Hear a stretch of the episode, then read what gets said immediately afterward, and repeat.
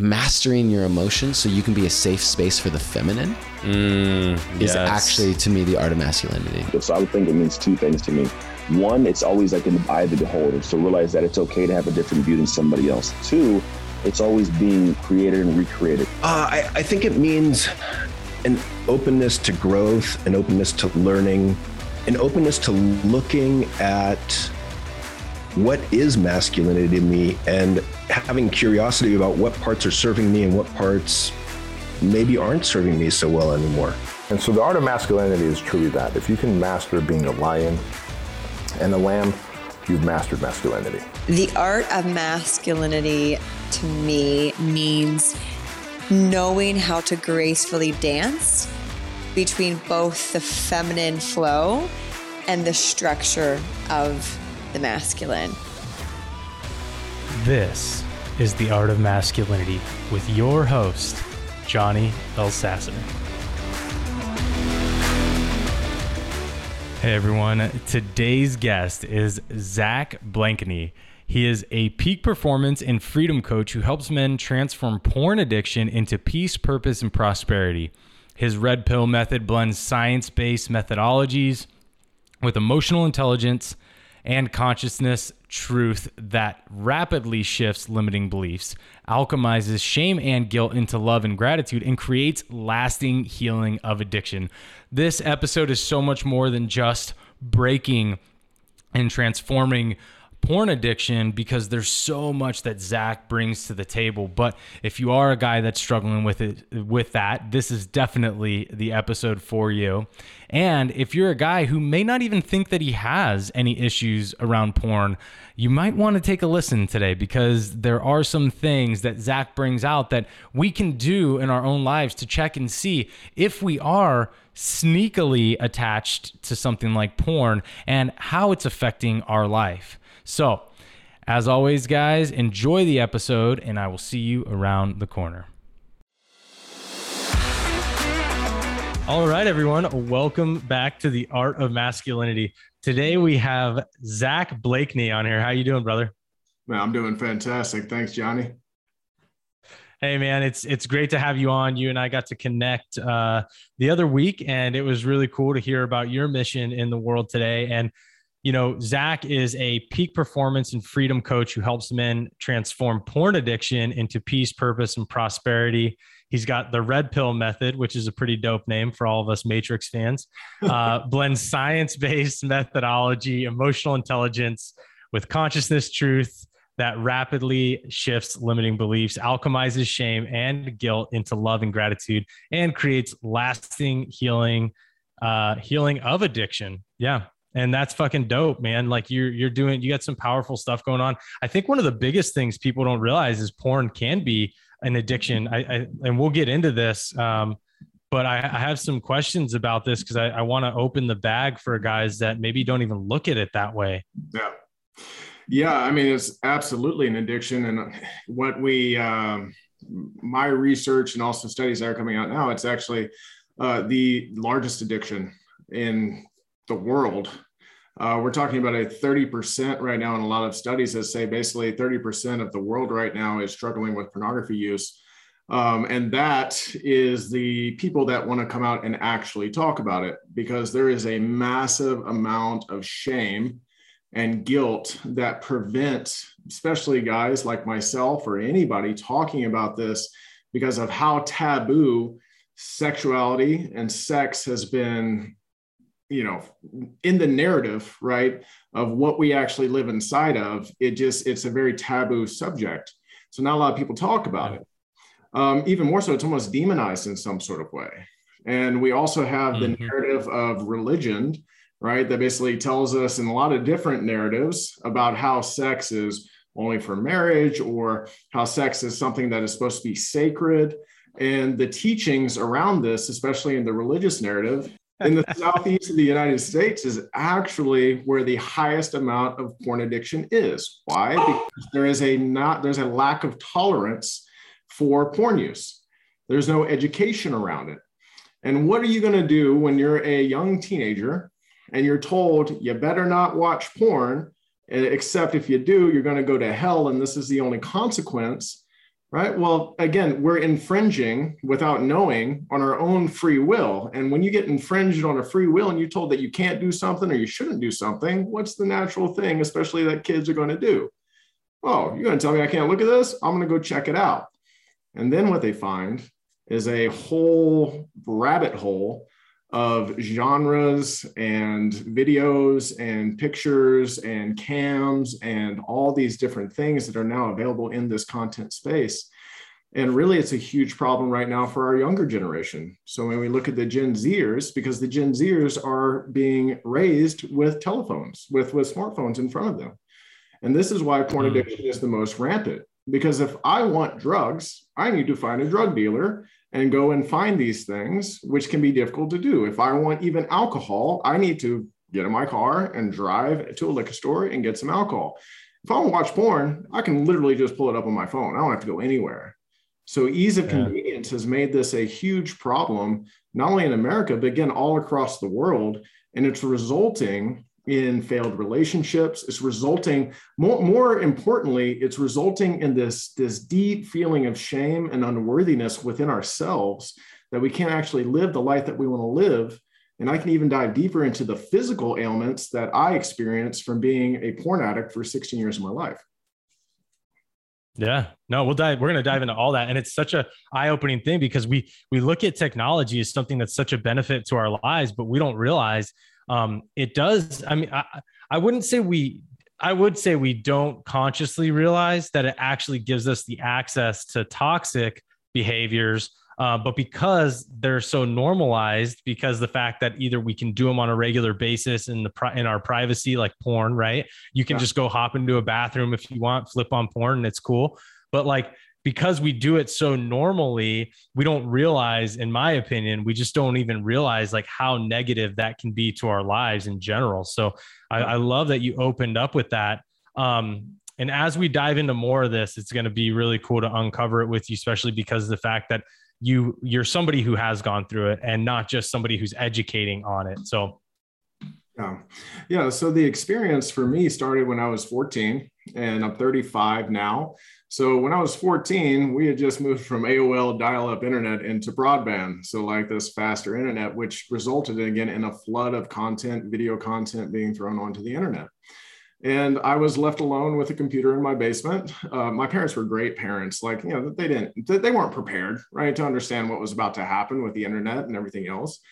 Um, so. I started watching it. I started to explore inside of there. And at the time, 14 year old kid, well, this is all great. You know, I'm, I don't have to watch the fuzzies on Cinemax anymore. I don't know if you remember trying to do that as a kid, but there was, the, mm-hmm. there was that. It was like, oh, I think I could see a boob, right? Like, no, full yeah. here it is. So then I started to repetitively do this.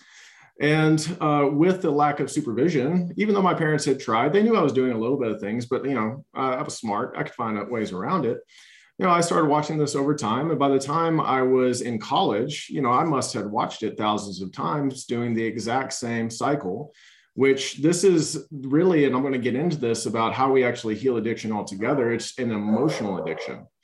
So the cycle of this emotional addiction is I feel triggered in some sort of way. And this trigger can be I'm sexually aroused. Because I can just easily find it on my computer, I feel safe being sexually aroused on a computer. Now I'm watching it, in which dopamine is happening, right? So escalation actually will have you start to open up multiple tabs at once, right? So S dopamine, dopamine, dopamine. Then you have the release, right? The ultimate feeling of ecstasy. And then afterwards, feeling shameful for doing this, and then feeling guilty for doing this. So this is a very uh, intense emotional cycle that you can put yourself through in about 30 minutes time. So I was doing this cycle, and by the time I got into college, I had uh, opportunities to actually have sex with women. And I'm, uh, you know, just toot my own horn. Like I'm not a bad looking guy. Like I was had pretty good um, uh, capabilities of getting with women when I wanted to get with them. But I started to experience something called porn induced erectile dysfunction. Now, I didn't know what that was at the time, but I was experiencing ED while I was in college. And at this point, it started to drive me into all sorts of illusions inside of my mind of like, man, I'm 21 years old and I'm having trouble getting an erection, you know, with women that I find attractive. So this was the beginning of like really starting to feel very inadequate as a man. Right. Uh, I mean, know, uh, my friends are talking about having sex with all these different guys, and I'm just like, yeah, I'm doing that too, but really, I'm not. I'm feeling the shame inside of myself from this. And what did I do? Well, I started to not really put myself in situations with women because a performance anxiety started to come through. So I actually started to be fear of intimacy with that. And I dove deeper into pornography. Now, fast forward to the point where I got uh, married and uh, met my first wife. And, uh, you know, when I met her for the first year or so, I was already using Cialis and Viagra. You know, I was like 26, 27, right, to make this happen. And I felt at the time that our connection was so strong that she had quote unquote healed me. Like I, I didn't really have a desire to watch porn or anything like that. But once the two year mark hit and this whole infatuation phase starts to desensitize, and then you go back into, okay, what is normal? Well, what was normal for me was watching pornography. And mm. this turned into something that spiraled all the way down in which I started experiencing porn induced erectile dysfunction with her. Um, I started then to dive a little bit into drugs, right? So I was going to search for other highs to try and make myself feel better. Then the drugs compounded the porn because now I'm taking drugs that aren't really helping with being able to perform as well in the party drugs. Um, and it resulted in basically, you know, her wanting to not be in the relationship with me. After three months of us being married, she looked at me and she said, "I don't love you anymore, and I'm not attracted to you anymore. I don't even recognize who you are." So we went for hmm. two years after that point of trying to work through this. I was hiding this from her the entire time. She knew I was watching porn, but I was hiding it the most I, the, the most I could. Which, by the way, hiding is the symptom of shame. If you're hiding something, it's because you're not proud of it. And that is the beginning of an addiction. So, if any guys are listening right now and you want to know whether or not you have an addiction to porn, well, are you transparent with your partner about watching porn? Because the hiding is the beginning of the addiction because what you hide mm. from others is what you're technically hiding for yourself. As you project out this image of who you want to be you're withholding the darkness behind you. And then the darkness is actually what's causing all the self-sabotage that's happening in the projection that you're putting out. So so the, the the point in which i came out and this is how deep i was into denial about this. I'm experiencing anxiety. I'm experiencing uh, social anxiety at this point. I'm experiencing uh, performance anxiety uh, I'm lying constantly, right? Because I'm trying to hide these things from her. I'm manipulating and controlling situations so that they don't, she doesn't see the addiction. Nobody else sees the addiction. And it came to a point where my ex wife had found the pornography on my phone. And by the way, found it in incognito mode. Anybody that's listening, if you search something repetitively in incognito mode, it's still going to use what you've been searching to predict what you're going to search. So she pulls it up, and uh, well, actually, we walk to our to my truck at the time. We get in the truck. She says, "I have something to talk to you about." She pulls up the phone and she says, "What's this?" Now, at this point, I had experienced something called escalation, not only in the dopamine escalation of opening up multiple tabs, but I was watching things that were way far off from what actual heterosexual sex was because of the different genres.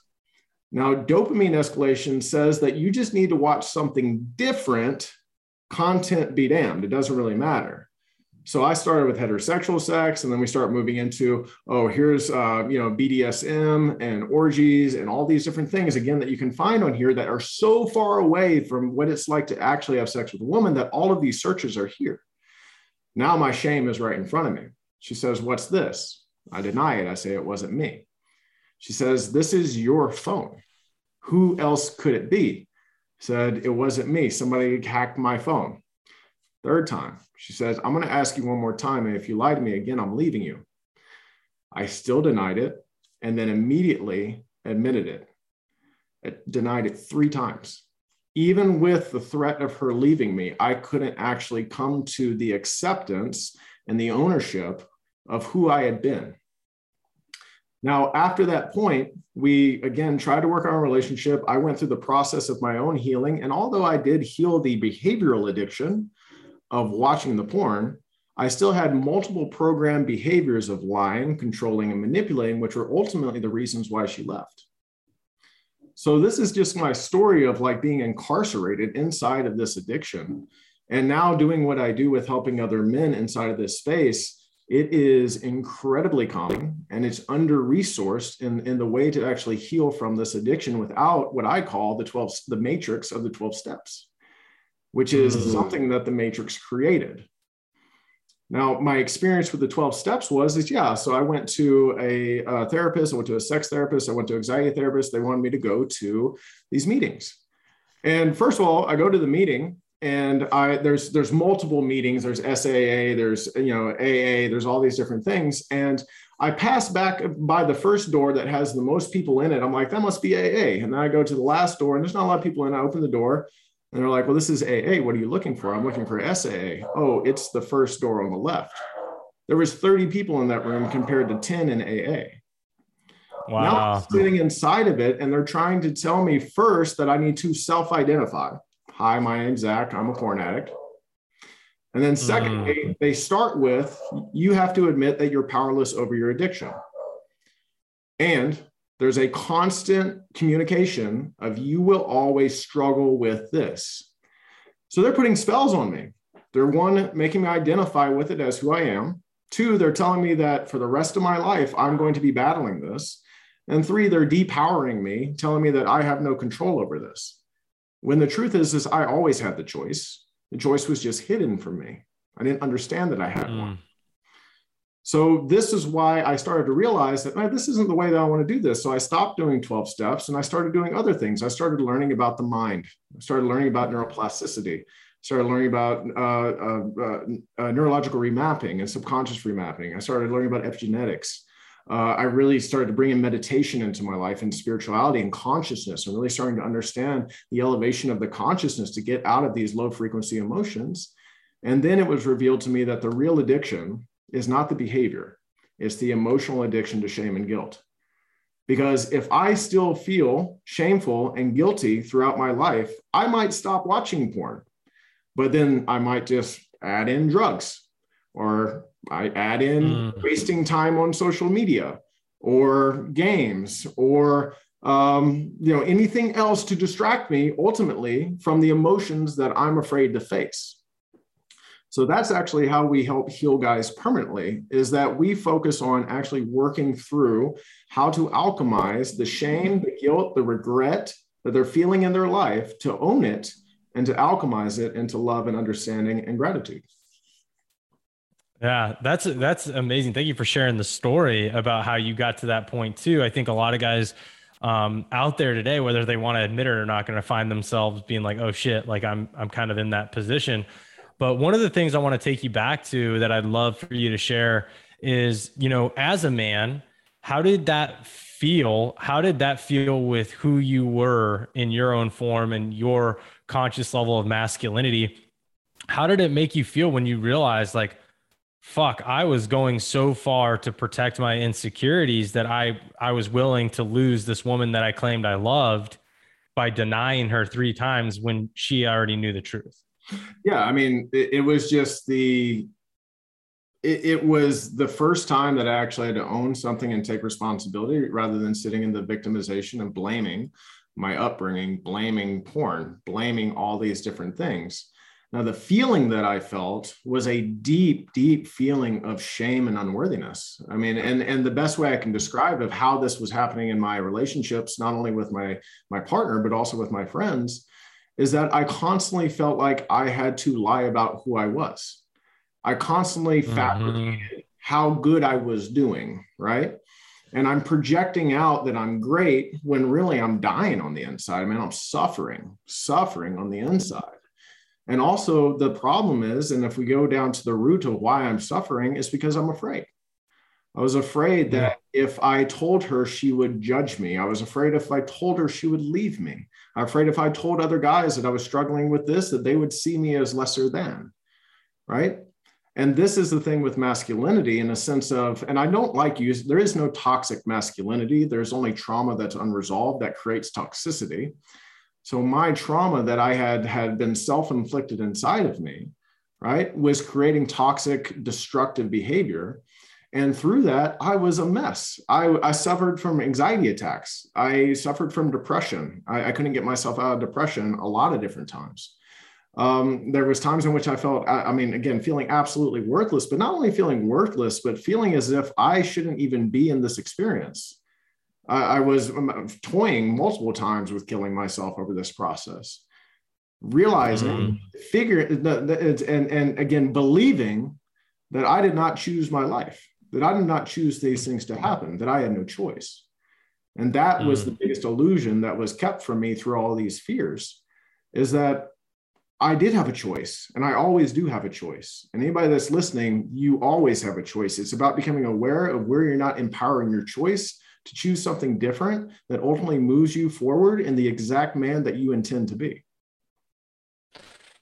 Yeah. And one of the things that first comes up for me about the choice is that I think, and I'd love to get you to expand on this, is you know what i believe precedes the choice is understanding that you're actually in a toxic behavior or you're in an addiction yeah. um, and so can you can you expand on that a little bit to help guys kind of maybe assess and potentially help them to come to ownership of the fact that they're in an addiction yeah, absolutely. So I call this the three keys to speed. And this goes for healing. This goes for moving through change, getting through challenges. It is the, the, the framework for this.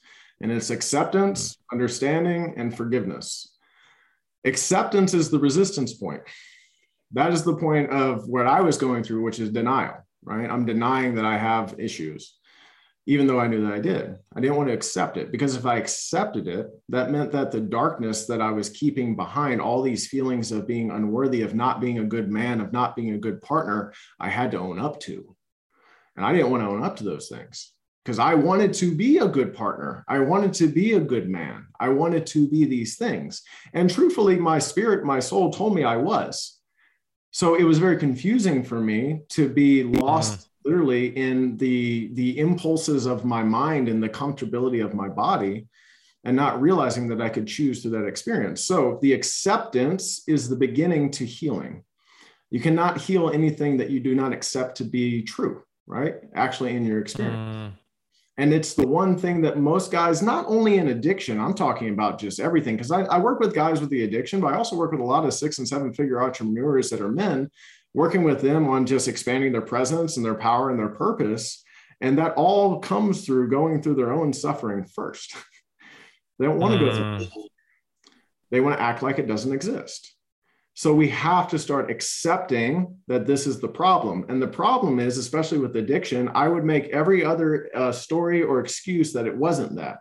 No, it's not that I don't feel good about myself. It's this. No, it's not that this is an addiction. It's this this constant projection and deflection of responsibility. Now, acceptance is the most painful thing to do because then you actually have to admit to yourself that you were that and that you are that. But it's also, again, the beginning because once you can actually look at it through a truthful lens, now we can move into understanding. The understanding mm-hmm. part for, for me when I is mostly what I'm working with with guys because they've already accepted it's a problem. So we get to go into understanding and really start to find out exactly where these stories, these illusionary stories are, and creating what I call fortification statements. And what we're doing is we're just fortifying the mind and the and the, the body um, against the soul, essentially allowing the soul to fortify itself against the mind and body. And those are true statements, mm. right? So, for instance, then a very broad way, one of the most healing statements that I had through this process was the acknowledgement that I was doing the best I could with the knowledge that I had. That was something that I came to. Now, what did that do for me? It got rid of all of the I shoulda, I woulda, I coulda. Well, I shoulda, woulda, coulda didn't do anything other than what I did. That's the truth mm-hmm. of the experience, right? So then when I could actually acknowledge, well, I didn't, I actually didn't know any better. Like studies didn't even come out until 2009 and 2010 about the damage of video pornography compared to still images. I was already deep in. I started in 2000. I was already nine, 10 years into this thing before they were even studying this to find out the damage that uh, video pornography was doing. So that allowed me to create some space, right? And it did 2 mm-hmm. things. It was a very powerful, powerful statement. One, it helped me with the forgiveness of myself. And then two, with the knowledge that I had, motivated me to want to learn more. Now, that's a mm-hmm. broad statement. What I do with my clients is there's a lot of illusionary stories that we need to reorient. These are misperceptions yeah. and then aligning them with truth.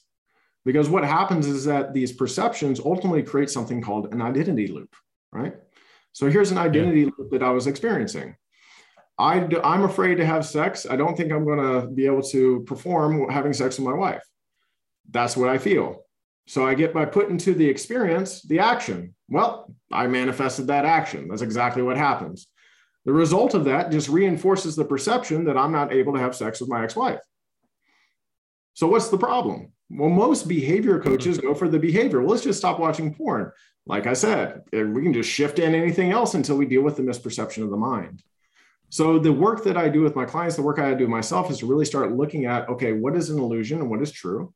And then aligning those true perceptions to my actions. And then through what's called subconscious remapping, which is the ability to start to change and remap the body, reprogram the body to orient and align with the mind and the soul. Then after a while, I just was that. But it took a lot of intentional mm-hmm. work inside of that. Now, once I did that, that was about a year of work. And then after that, and this was me self-discovery, right? Never, I had no not a lot of guidance. It was just it was just motivated to do this. Then I started to work into the forgiveness space. I started to forgive myself. And most people think that forgiving themselves is a one time thing. It's not. Just like you have to be repetitive with acting in a new way, you need to be repetitive with forgiving yourself until your brain, your mind stops flashing out the things that you still held resol- unresolved trauma about. Hmm. Yeah, that's a, that's incredibly um, it's incredibly insightful because I don't I think a lot of times, especially with us men, we think if we attack a problem, we go after it, we find the solution, it's a one-time thing right? And uh, there's and especially when it comes to addiction it becomes a, a, repetitive action that has to be taken. And sometimes it may be a week once a week sometimes it's daily sometimes it, it's once a month you know? But as you kind of go through that reprogramming and shifting that uh, your neurological synaptic responses once you start to shift that you're able to actually say oh okay now there's either more time or there can eventually be an eradication of it because you've created a new pathway for yourself right Exactly. And and again, stepping into acceptance allowed me to ex- the where I felt like I didn't have a choice, allowed me to start exploring all these areas that were on autopilot that were programmed where I felt like I wouldn't have a choice and then starting to make and become aware of the choice points that were inside of there. I was like, "Oh, I'm choosing yeah. To watch porn. I'm choosing when my ex-wife is leaving, I'm choosing to be triggered and getting onto here." Right? When I'm uh, feeling stressed or anxious, I'm choosing to stop whatever I'm doing and escape into whatever it is in my sense it was porn. These are all choices. But for, for me, I didn't understand what that was. So I didn't think I had it. So the yeah. started to happen when I became aware of what I call the choice points that are, again, currently hidden, but they've always been there. You just need to step into the awareness that they are there. Mm, so what what were the effects that you started to see? So let's let's just look at okay, we have the bedroom. Obviously, that becomes a factor. What were the other effects that you were seeing by allowing this to kind of this addiction to kind of pervade and be outside of your awareness to where you didn't accept it, right? But what was it causing before the acceptance? Well, so, you know, talking about what was happening with my ex wife, my ex wife knew I was watching porn and also knew that I was struggling to have sex with her and that our intimacy had declined. So, what did she do? Well, she started blaming herself. I'm not pretty enough, right? I'm not good. Mm right? He doesn't love me, all these different things. And that depowered our relationship as she was dealing with her own interpretation and perception of what I was doing. And because I wasn't open about it and transparent about it, she couldn't understand. So what happens is, is that I have me over here projecting out who I want to be, and I have her over here projecting out who she thinks I am right? But both of it mm-hmm. is illusionary because we don't just open our mouths and talk to each other. But again, we weren't equipped. Like she wasn't equipped to deal with this type of thing. I wasn't equipped to deal with this type of thing. I was not taught about pornography. I was not taught about addiction. I was not taught about these things when I was young. I didn't know what to do. So we were both put into a position where we we truly loved each other, but we didn't love the people that we were becoming. And I would say that she wasn't showing up for me right. She was a, you know what I mean? But we never talked about, well, what do you need? because we were afraid to. I was afraid to, and she was afraid to. So that's where it really started to, again, our relationship started to decline because it was not only that communication started to decline, trust, right? There's no trust because I'm lying, obviously. And that's where it happened inside of my actual marriage. Well, where it happened inside of like building a business, I was an entrepreneur. Like I was building a fitness business at the time. Well, I was constantly doubting myself. I was constantly uh, feeling inadequate. I was constantly feeling shameful. Um, I was constantly overspending, you know, just throwing money away because I didn't feel like I should keep it, that I wasn't even worthy of it as we made more money inside of that. And it was all these different things that were showing up. I wasn't focused during the day, right? This lack of focus.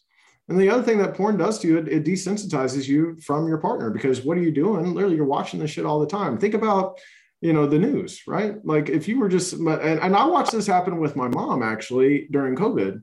My mom is like her her baseline is a very compassionate and loving woman.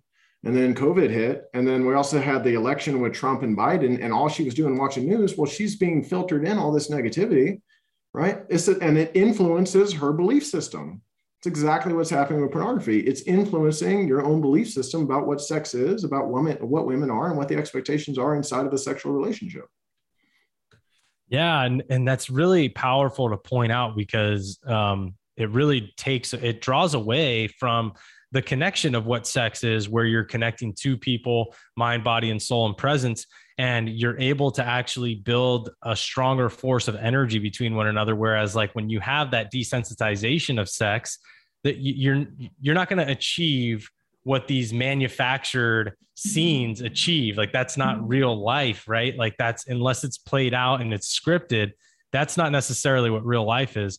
So bringing that forward and actually addressing the fact that hey, like that's a huge desensitization for your mind and for your relationships. Really a great thing to come to an awareness of.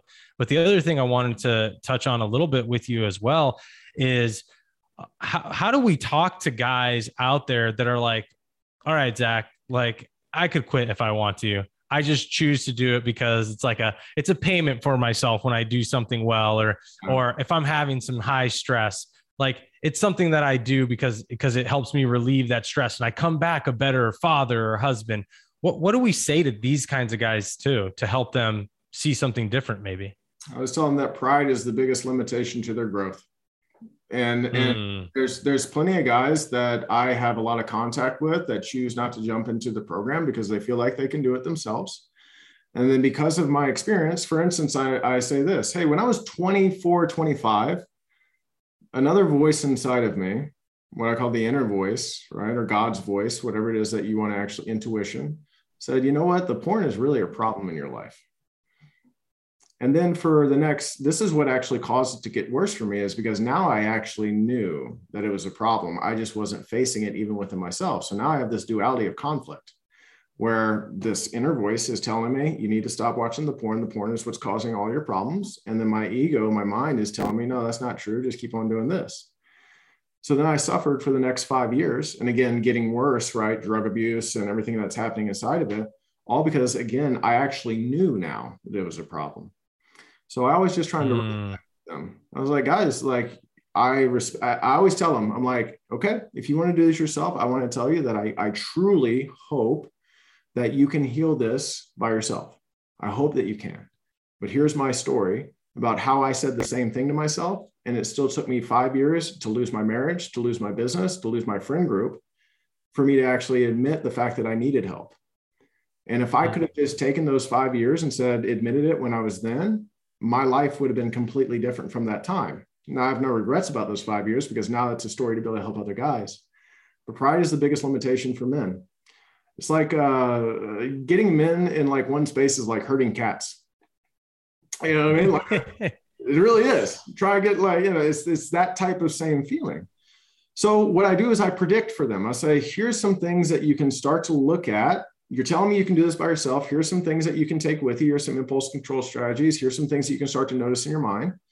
And if you're starting to notice these things, I just ask that you come back when you feel ready. Most of the time mm-hmm. with addiction, but like I said, there's so much shame, there's so much guilt that they're not being honest in their life. They're not being honest with themselves. They're not being honest with their partners. And they have the same fears that I did. If I come out about this, I'm going to get judged. If I come out about this, my ex-wife is going to leave me, if, or my wife is going to leave me. If I come out about this, I'm, my my friends are going to, you know, leave me. All these different things, right? But the truth of the matter is, is that if you're transparent about it, you're going to find the love and understanding that you've been looking for, instead of feeling misunderstood and feeling as if again you're you're not the person that you actually want to be through the process. So that's what I do for them. I give them a prediction, and then when I, I, don't mean this from an egotistical space. I mean this from experience and what happens when my predictions start to come true. Typically, they'll come back to me after a while. But I'm like, man, you could collapse time. Like I could, the guys that were healing were healing in 90 days. We could collapse time and you're healing. You go 90 days instead of five years. What's your choice? They just don't see it until they experience it. Mm, yeah, it's really funny, man. I don't know why we as men have this, but I can count even in my own life where I'm like, nah, I'll get this shit done myself. I'll do it. And had I just taken the time to maybe invest in myself or invest in in somebody helping me along the way, accountability or teaching, I could already be in the place I desire to be yeah. in a fraction of the time. And I just don't, uh, yeah, us as men, we really struggle with that. And I don't know why, because it's not even just with things like this. It's it's just with a lot of different things in our lives. We're that's why that's the Tim Allen, right? The uh, oh yeah, I'm gonna fix it myself. The it's just yeah, we can maybe but a lot of times like it's probably much faster for us to learn with somebody there helping us that's been through it or that has the experience or has the tools right? And then if we run into it later we can work on that um, ourselves and we're, we're more equipped as you put it right? We have the we have the ability to address it but without that man we it's just so funny. It's such a such a mind fuck for us guys yeah, and just as like an analogy to this, you know, and I can't remember the name of the guy. I know it's, it's a philosopher, but he says, you know, men suffer because they are both sculptor and statue, right? And that's what's the mm. right? And all, all, all of humans are sculptor and statue inside of this space. But if you can just take a second and be the statue and give somebody else the, the pick to show you how to sculpt, then you start to sculpt in the right direction. But until then, you're just picking at shit and throwing out things and seeing if this is going to work on this doesn't work and throwing out something else is going to work and all of that. And, and then some guys don't even see if it's going to work because they're afraid to hmm. experience. Mm-hmm. And they have these perceptions in their mind that ultimately limit them from experiencing. An example of this. Um, I, maybe somebody, maybe you're listening right now as a man and you're struggling with porn. You're like, oh, all this sounds great and everything else, but I don't think that's going to work for me you know what? Matter of fact, I know it's not going to work for me. I'd rather go to a therapist. You don't know shit. Only knowledge comes through an experience. So, how would you know if something's going to work for you without going through an experience? So, you're really just masking your pride around fear, which is really the thing. Pride is just the inverse of fear of inadequacy and, and then puffing up our chest for pride saying something's not going to work for you, limiting you from the experience, not having the experience, and then continuing to have the same perceptions that limit you from the knowledge that you can get from the experience. It's a trick of the mm-hmm. mind. And it's very, it's very hard to get through that trick of the mind, but we have to start understanding that knowledge only comes through experience. And if you're sitting here and telling me that you think that something's not going to work for you, you don't know. You're just perceiving it, and we confuse that as being knowledge. Well, that and the fact that you're just you're literally creating a story for yourself to protect that insecurity because if it becomes true, then you have to deal with it. You know, yeah. then you have to then you have to accept it or you have to call Zach and be like, Zach, I need help. But if you if you can keep yourself from finding that truth, you don't have to take action. You can that does that's not going to work for me because it's not true, you know? Yeah, it's it's very it's a very tricky game that we play, but I think it also lends to the high levels of depression and sadness and loneliness that men experience and also that goes into the high level of suicides that men have in comparison to women. Um, and all that stuff plays into it. Yeah i mean the origin the, the origin of almost everybody's suffering but especially men is separation. It's the, it's the origin of the suffering. Mm-hmm. and separation when you feel disconnected from your wife when you feel disconnected from god when you feel disconnected from your work when you feel disconnected from yourself you are divided within yourself. You are dividing yourself away from the resources that are available to you to actually learn and grow and go faster. And yeah. inside of that, when we talk about another trick of the mind of projection, right? So we're talking about insecurities and everything else. Well, projection is a very, very tricky thing that the mind does. So let's say you're feeling guilty, right? Well, what do you do? If you don't own it, you project out your guilt onto other people. And we do that through judgment. So, for instance, if we're talking about judgment and you're in a court case, right, and judge is going to rule, what are the only two outcomes of judgment? Innocent, mm-hmm. guilty or not? Guilty. Yeah, guilty or not guilty. Yep. Now, anybody that's listening, I would have you ask this question: How often do you judge yourself as being innocent? Hardly ever. You're always judging yourself as being guilty. So, because you judge yourself as being guilty, you then judge others as being guilty in a way to, in an imbalanced view of equality. Because if equality is a straight line and you judge yourself as being guilty, now you're judging yourself as being lesser than. Well, now you're going to judge other people mm. for being hmm. guilty to bring them down to you so that you feel equal. But really, the, the value that you're putting on yourself is zilch. So what happens mm. is, is that we project out our guilt and then at the same time, the mind thinks it's taken action through the projection, but now it's hidden the guilt from yourself because you're not taking ownership for it. So what happens? You temporarily feel okay. And then you wake up the next day, you feel fucking guilty. And you project it out, and then you withhold it. And you wake up the next day, you feel guilty. Next day, guilty. And the same thing, shame, all these emotions that you do not want to admit, you're just holding on to them. So it's about literally the, the key to this is responsibility taking responsibility mm-hmm. for your emotions. And this is how, let me do it. This is how tricky guilt is projected.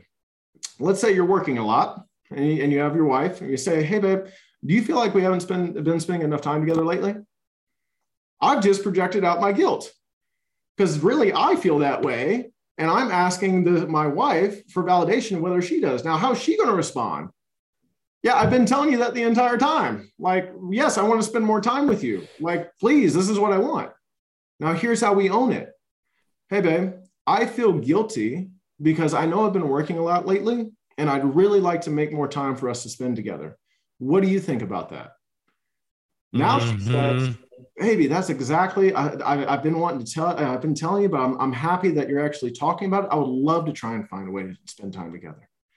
And it's that tricky all you had to do is add one sentence in the beginning to say own your emotion and you don't hold on to it but the deferment and the projection of the responsibility away from it makes you feel guilty every single day so now let's take a bird's eye mm-hmm. view of the next 50 years of your life and for the next 50 years of your life for a total amount of time you only feel guilty for one year instead of feeling guilty for the next 50 years of your life all because you're mm-hmm. owning and, and I want to make sure that they understand this. Guilt and shame are not bad emotions. They are powerful emotions. If you fuck up and make a mistake, feel guilty. That's what it's there for. Yeah. And acknowledge that you made a mistake so you don't feel guilty. And then find the lesson so you can rectify that, right? To actually move forward in a way that makes you feel uh, like you're actually moving forward in your growth. If you've done something that's bad and out of alignment with your character, you're going to feel shame. And it's a signal mm. there for you to let you know that, hey, you're doing something that's out of alignment with your values and your morals and your principles. So look at it and let's not do that again. But mm-hmm. instead, mm-hmm. most men say, nope, shame doesn't exist. Nope, my guilt doesn't exist. Nope, these feelings of actually doesn't exist. Nope, fear doesn't exist. And then they wake up every single day feeling the same way. And then we have the compounding, I'll say compounding interest of this that creates emotional baggage. One thing makes you feel guilty, mm-hmm. you don't own it. Two things make you feel guilty, you don't own it. A hundred things make you feel guilty, you don't own it. And now you're trying to go as fast as you can with a 50 pound sack on your back. And I promise you, I'm going to run right by you because I'm not holding yeah. on to it. And I've learned that only through my experience of holding on to guilt and shame for 16 years of my life for me to learn how to alchemize it and release it. And then when I talk about alchemy, I'm talking about literally transforming shame into love. And this is how this happens. I feel shameful. I feel shameful. I'm going to use, I feel shameful about my porn addiction. I come clean with my, my ex-wife and let's say I'm with my wife right now and this is how this would, could have gone. Hey, I want to let you know that I've been struggling with porn addiction. I don't know how to deal with it. I, I, I, I was watching this long before I met you. I, I don't understand how this is happening. I know this is causing a lot of havoc and I really just want to heal from it and understand how to do it. And she will love the shit out of you for that because she'll be like, fuck, man, I finally know. I finally know what's been wrong with you. Right. And I'm, guys are always, hey, babe, babe, are you okay? Yeah, I'm fine. Your wife knows what's up. Her intuition knows what's up. She feels that something's off. And she would just say, thank God he's finally talking about it. And then all these feelings of being misunderstood are gone because you are understood. Oh, this is what you're going mm-hmm. through. I had no idea how to support you before, and now I do okay, how can we work through this together? And then that's where love and understanding starts to come, and your relationship actually starts to deepen. And it all comes through this little word called transparency. But yeah. fear creates a transparency is translucent. There's nothing, right? Transparency is nothing, but fear creates this illusionary wall of transparency. Of again, fear of it, fear of being wrong, fear of inadequacy, fear of judgment, fear of failure, fear of loss. All these different things create this wall so that you can't be transparent when really transparency is the key to your freedom. Yeah, and so for for my guys out there too, because I want to add one piece to this, and, I, and I'm sure this is, is like something that's a huge part of this whole trend, this alchemization um, that you teach, and that's not only you know the love that they will have for you, but it's the love you'll have for yourself when you release that, that burden. Yeah. Um, and uh, you know because I know my old self in the back when you're talking, I always try to put my old self forward, the guy that I've continued to grow from and use his experiences.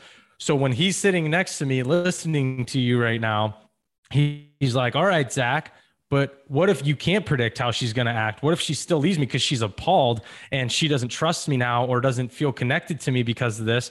And I was thinking, if Zach said one thing to that guy, he'd be like, "Fuck yeah, Zach's right." And you you do say it, and I know you say it, um, which is that the love for yourself is there, right? Yeah, yeah, yeah. So like, if that was the case, and that was the thing that came back to me, I would say, "Cool." So like, I can't. You need to release your attachment to the fact that you're supposed to be together. Mm-hmm. Right now, this is what you, this is what you've done. You have projected out an image of who you are and withheld something from that. You have manipulated your wife to fall in love with not the entirety of you. The, she's fallen in love with a projection of you, and that's not who you are, and that's unfair to her. So she yeah. needs to know. And and and again, giving you like a hindsight 2020 and who I am now, like I I talk about everything. I'm transparent. I'm with uh, I have a fiance now that I have a relationship mm-hmm. that I never thought I could ever have with anybody in in in at all because I'm willing to talk about everything and we're willing to work through everything. And she's also there and understands and appreciates the transparency that comes through it. And that's why our relationship is so beautiful. And that's why our communication is so pure, is because every single time we talk, even if it's something that's not fun to talk about, we know that the intention is to create more love, understanding, and unity inside of our relationship. I wouldn't have had mm. that without going through what I went through and and again we're attached to these stories that well this is my wife this is who i'm supposed to be with. Mm, not necessarily. Some people come into your life to be teachers and some people come into your life to be you know consistent and be with you for the rest of your life. The hard part is is that the emotional intensity you feel is the same. Because mm-hmm. the lesson the, both lessons are just as profound. Having somebody leave you mm-hmm. and going through the process of self-discovery because they left you and then also having a deep and loving relationship with somebody for the rest of your life profound lessons.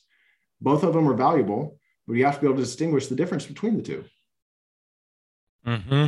Yeah, and it's like it's for guys to to learn that you can love yourself, and that that is incredibly important for this life that we have. Because at the end of the day, no relationship you're going to end up in, anyways, is going to be fulfilling or happy if you're constantly hiding something because you can't be you or you don't love you, right? Yeah, and, and again, it's the trick of the mind because it's what we want. What do we want? We want to be fully loved, fully seen, and fully heard. It's what we want. Yep. And then, like, I love Tony Robbins. I love him, but I'm going to say that, like, the clips that you see of him, he's like, you can have a beautiful life. Not unless you don't go through your own suffering to go have, have a beautiful life. Like, yeah. you can't just wake up one day and say, I'm going to love myself if you actually haven't that are inhibiting you from loving yourself and it creates a false illusion that I can just go forward and be a certain way. And it's like, no, you actually have to do the deep work to understand how you get to that point. And that's what mm-hmm. the difference is, is that also me and Julia don't have, Julia is my fiance, we don't have a codependent relationship. Codependency says that I don't love myself unless you love me, essentially. And now with her, I'm mm-hmm. like, oh, I've did the work to love myself. She's done the work to love herself. And we now have me and her. And then we have the third entity, which is the relationship. And I've told her yeah. multiple times, and, and this, and she she accepts this in the exact way that I'm glad that she does. I said, if we broke up and we weren't together anymore, I would definitely be hurt and sad, but I would never be in a position that I was with my ex-wife, in which I had this story that I could only be worthy of anything unless I had her. I would never go through yeah. that pain again. And that actually empowers the relationship to be a better relationship. Yeah. That's the trick of the mind. Yeah. You feel like you have to have it, but then no, our relationship is deep and beautiful and, and powerful because we both know and love of ourselves. And so we can serve each other in the best way we can inside the relationship. Yeah, that's beautiful. That's how my wife and I live our relationship as well. We always tell everybody we're two independent people who come who make a choice to come together every day and create something beautiful together. But she is perfectly okay if I were not here, while it might hurt her or me, right? Vice versa. So it's really I love that because that's something that you know we teach and i think it's incredibly powerful for couples to start to lean more in that direction because that's where true happiness can be found but um such a beautiful time, brother. This has just flown by. Beautiful conversation with you. Um, you've been on here just freaking dropping knowledge bombs for guys. You've dropped a lot of tools in here for guys. So I greatly appreciate that. So having us serve you now, let us know where we can find you, how we can be part of your programs, and what programs you have going on right now. Yeah, absolutely. So luckily my name, Zach Blakeney, is pretty much all of my social media. Not a lot of people have my name. Uh, so Instagram, LinkedIn, Facebook, um, starting up a TikTok just because why not? Um, and then, and, and then the uh, the different areas that I have. So first of all, if you just want to have a conversation with me, if you just DM me Red Pill, like I'll know that you're coming from this podcast. And again, it doesn't have to be if you're interested in the program. If you just have some questions about what I talked about or anything else like that, I'm happy to serve in that type of way. So you can reach out to me that way. Uh, when it comes to the the two programs that I have for men, I have basically the red pill method. Um, I don't know if there's going to be links in the show notes or not, but you can find. Yes, there will. Okay, cool. So you can find the links in the show notes. I have one that's actually for men that want to heal pornography addiction in, in 90 days. And we're doing so at a huge success rate. Inside of there, I actually co coach with my, uh, I call her my sister. Her name's Liv, and she actually helps coach the women. So that's how we mm. maintain the relationship. We say without sacrificing your relationship or your reputation, because we have support for both of you to be able to work through it. And we help facilitate the transparent conversations so that your wife can detach from her personal feelings and start to see the pattern with compassion and we can actually work through it.